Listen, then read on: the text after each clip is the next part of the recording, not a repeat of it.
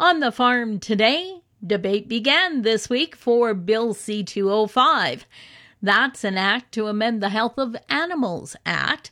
Joining me on the program right now, MP John Barlow. He's the Conservative MP for Foothills and put the bill forward earlier this year.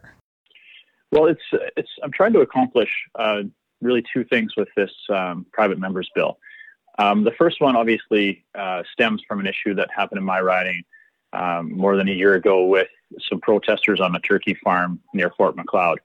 And uh, when I went to visit with the family afterwards, um, you know, they were really quite distraught. They they hadn't been able to sleep. Um, they were anxious and nervous. So I've seen the impact that this type of activity has on the mental health of our farmers and our ranchers.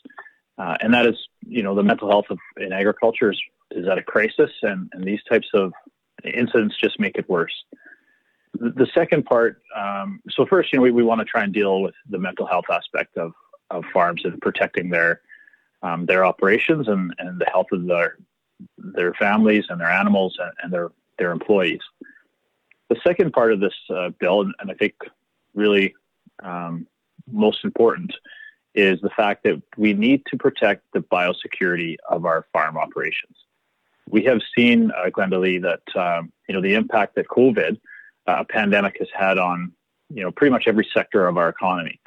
Um, now imagine what that would do with an animal-borne pandemic like um, avian flu, African swine fever. Uh, you know, we've been through it with BSE.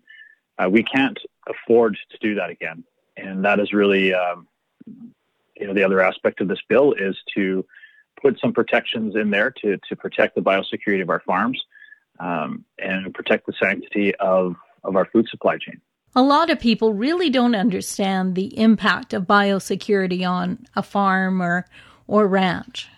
What really spurred this on is uh, when I did a little bit of research on the group that uh, that was protesting at the turkey farm in my riding.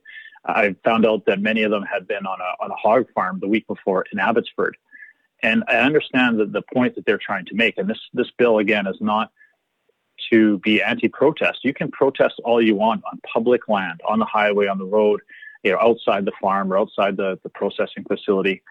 But many of these protesters, a don't understand the biosecurity protocols that are in place. You know, many of us who have who have visited farms, you know, especially a, a poultry farm or a hog farm, you know, you're putting on plastic booties, you're putting on, um, you know, lab coats, you're putting on hairnets, masks. This was before, you know, COVID. Uh, they take the biosecurity of their operations very seriously because they understand um, the potential impact of spreading a disease from one farm to another. So these protesters or these activists don't understand the potential consequences of their actions.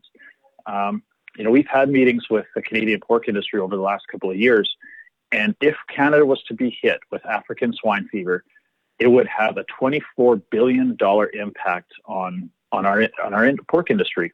You know, it's 45,000 people are employed in that industry.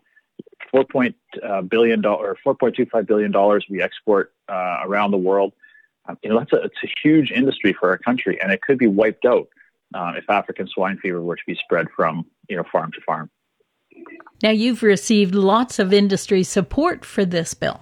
Yeah, you know, the, the support has been really overwhelming from all of our stakeholder groups.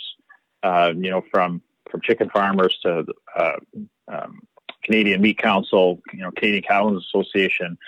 Uh, you know, the this all of in the processors for that matter, you know, Maple Leaf and, and Cargill and, and Olymel, they they all understand um, what's at stake here. They've all been, you know, victimized by this this activism, and uh, and again, we're we're not saying you can't protest. You're more than welcome to do that. You're more than welcome in our country. That is your right, um, but there has to be a line drawn, and that line is that you cannot trespass or go into public or into private property and put the health of those animals at risk and the health of an entire industry at risk. Now, the bill has had its first hour of debate. It will have to go back for a second hour before moving along the process. I've been talking with MP John Barlow for Golden West. I'm Glendalee Allen Vossler.